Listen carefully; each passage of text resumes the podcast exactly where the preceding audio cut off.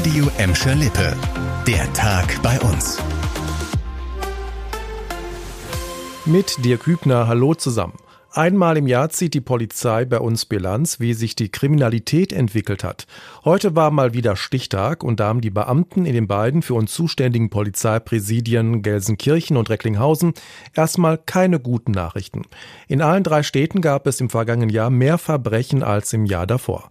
Chantal Teubert stellt euch die Details der Statistik vor. Fast 23.000 Straftaten zählte allein die Gelsenkirchener Polizei im vergangenen Jahr. Das sind statistisch etwa 62 Straftaten pro Tag und knapp 3.000 mehr als im Jahr davor. In Gelsenkirchen gab es mehr Rauschgiftkriminalität, Körperverletzungen und Vergewaltigungen. Ein Lichtblick, die Aufklärungsquote hat in Gelsenkirchen den höchsten Stand seit 20 Jahren erreicht. In Bottrop zählte die Polizei knapp 1.600 Straftaten mehr. Das ist mehr als der Durchschnitt der vergangenen zehn Jahre. Besonders in den Bereichen Raub und Diebstahl Diebstähle sind die Zahlen in Gladbeck und Bottrop gestiegen. Ein Grund für das Kriminalitätsplus ist laut Polizei das Ende der Corona-Krise mit ihren Lockdowns.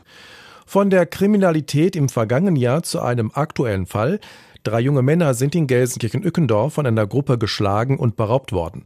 Laut Polizei war das Trio im Alter von 18 und 19 Jahren heute Nacht um kurz nach 1 Uhr auf der Nikolaus-Großstraße unterwegs, als es von den Unbekannten erst umzingelt und dann angegriffen wurde. Die Täter sollen einem jungen Mann die Geldbörse geklaut haben und dann geflüchtet sein. Es sollen insgesamt fünf bis sieben Tatverdächtige sein. Auch sie waren jung. Sie werden auf 16 bis 20 Jahre geschätzt. Rettungssanitäter kümmerten sich vor Ort um die drei Männer. Die Polizei sucht jetzt Zeugen, die etwas Verdächtiges gesehen haben. Eine Beschreibung der Tatverdächtigen gibt es auf radioemscherlippe.de. Zum Schluss eine Meldung, die Hoffnung macht, der Tourismus bei uns zieht nach der Corona-Zeit langsam wieder an. Laut den Landesstatistikern sind im Ruhrgebiet im vergangenen Jahr insgesamt 3,7 Millionen Gäste angekommen. Das waren schon deutlich mehr als im Jahr davor, aber immer noch nicht so viele wie 2019, dem letzten Jahr vor der Pandemie. Ähnlich sieht es bei den Übernachtungen aus. Nach der Aufhebung vieler Corona-Auflagen im Frühjahr 2022 hat sich der Tourismus Monat für Monat wieder gesteigert gesteigert.